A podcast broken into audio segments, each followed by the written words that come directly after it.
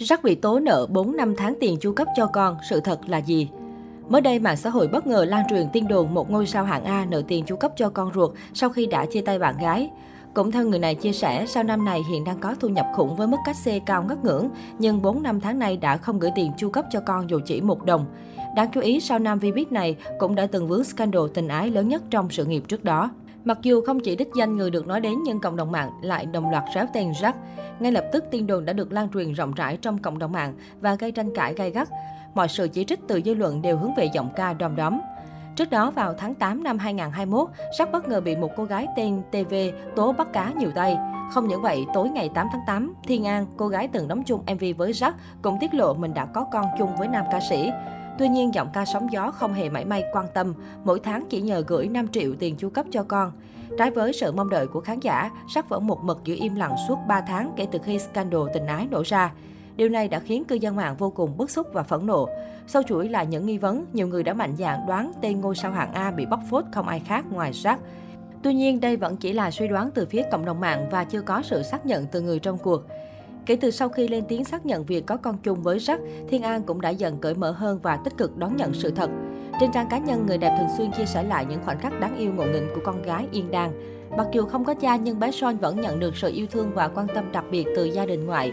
Trải qua nhiều biến cố trong chuyện tình cảm, Thiên An quyết định làm mẹ đơn thân và dành toàn bộ thời gian cho con gái. Ở tháng tuổi thứ bảy, bé Son, con gái rắc đang tập bò, trộm vía trong vô cùng bộ bẩm và đáng yêu. Đặc biệt lúc nào, bé Son cũng cười tiếu tiết khi nuôi đùa bên cạnh người thân. Cuộc sống hạnh phúc yên ấm hiện tại của mẹ con Thiên An đã khiến cộng đồng mạng có thể thở phào nhẹ nhõm hơn phần nào. Trước đó trên trang Facebook cá nhân, mẹ bỉm Thiên An thu hút sự quan tâm của đông đảo cư dân mạng khi chia sẻ dòng trạng thái tâm trạng. Hứa hẹn chính là lời một tên lừa đảo thường nói với một kẻ ngu ngốc, Thiên An viết. Bài viết của Thiên An ngay khi đăng tải đã lập tức thu về lượng tương tác lớn. Đáng chú ý dù Thiên An không nói rõ là đang đề cập cụ thể đến câu chuyện gì hay điểm mặt gọi tên ai, nhưng bên dưới phần bình luận, đông đảo cư dân mạng liền réo gọi ngay tên nam ca sĩ Jack.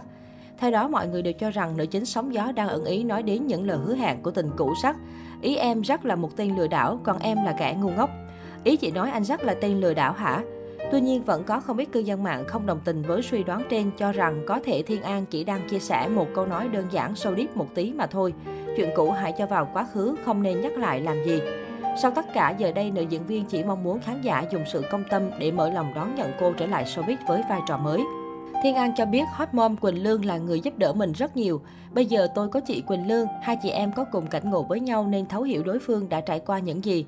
Tôi phải cảm ơn chị Quỳnh Lương rất nhiều vì sau chuyện không hay đó, chính chị Quỳnh Lương là người đầu tiên an ủi và ra tay giúp đỡ.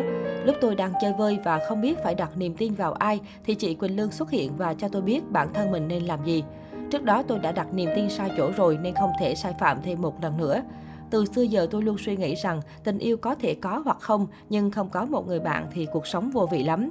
Tìm được bạn đã khó, tìm được người thấu hiểu và phù hợp thì lại càng khó trăm bề. Nói về những lời mỉa mai cay nghiệt của Antifan dành cho mình và con gái, tình cũ của Jack chia sẻ, khi một con người sinh ra thì sẽ có những người yêu thương mình, cũng sẽ có những người không thích mình.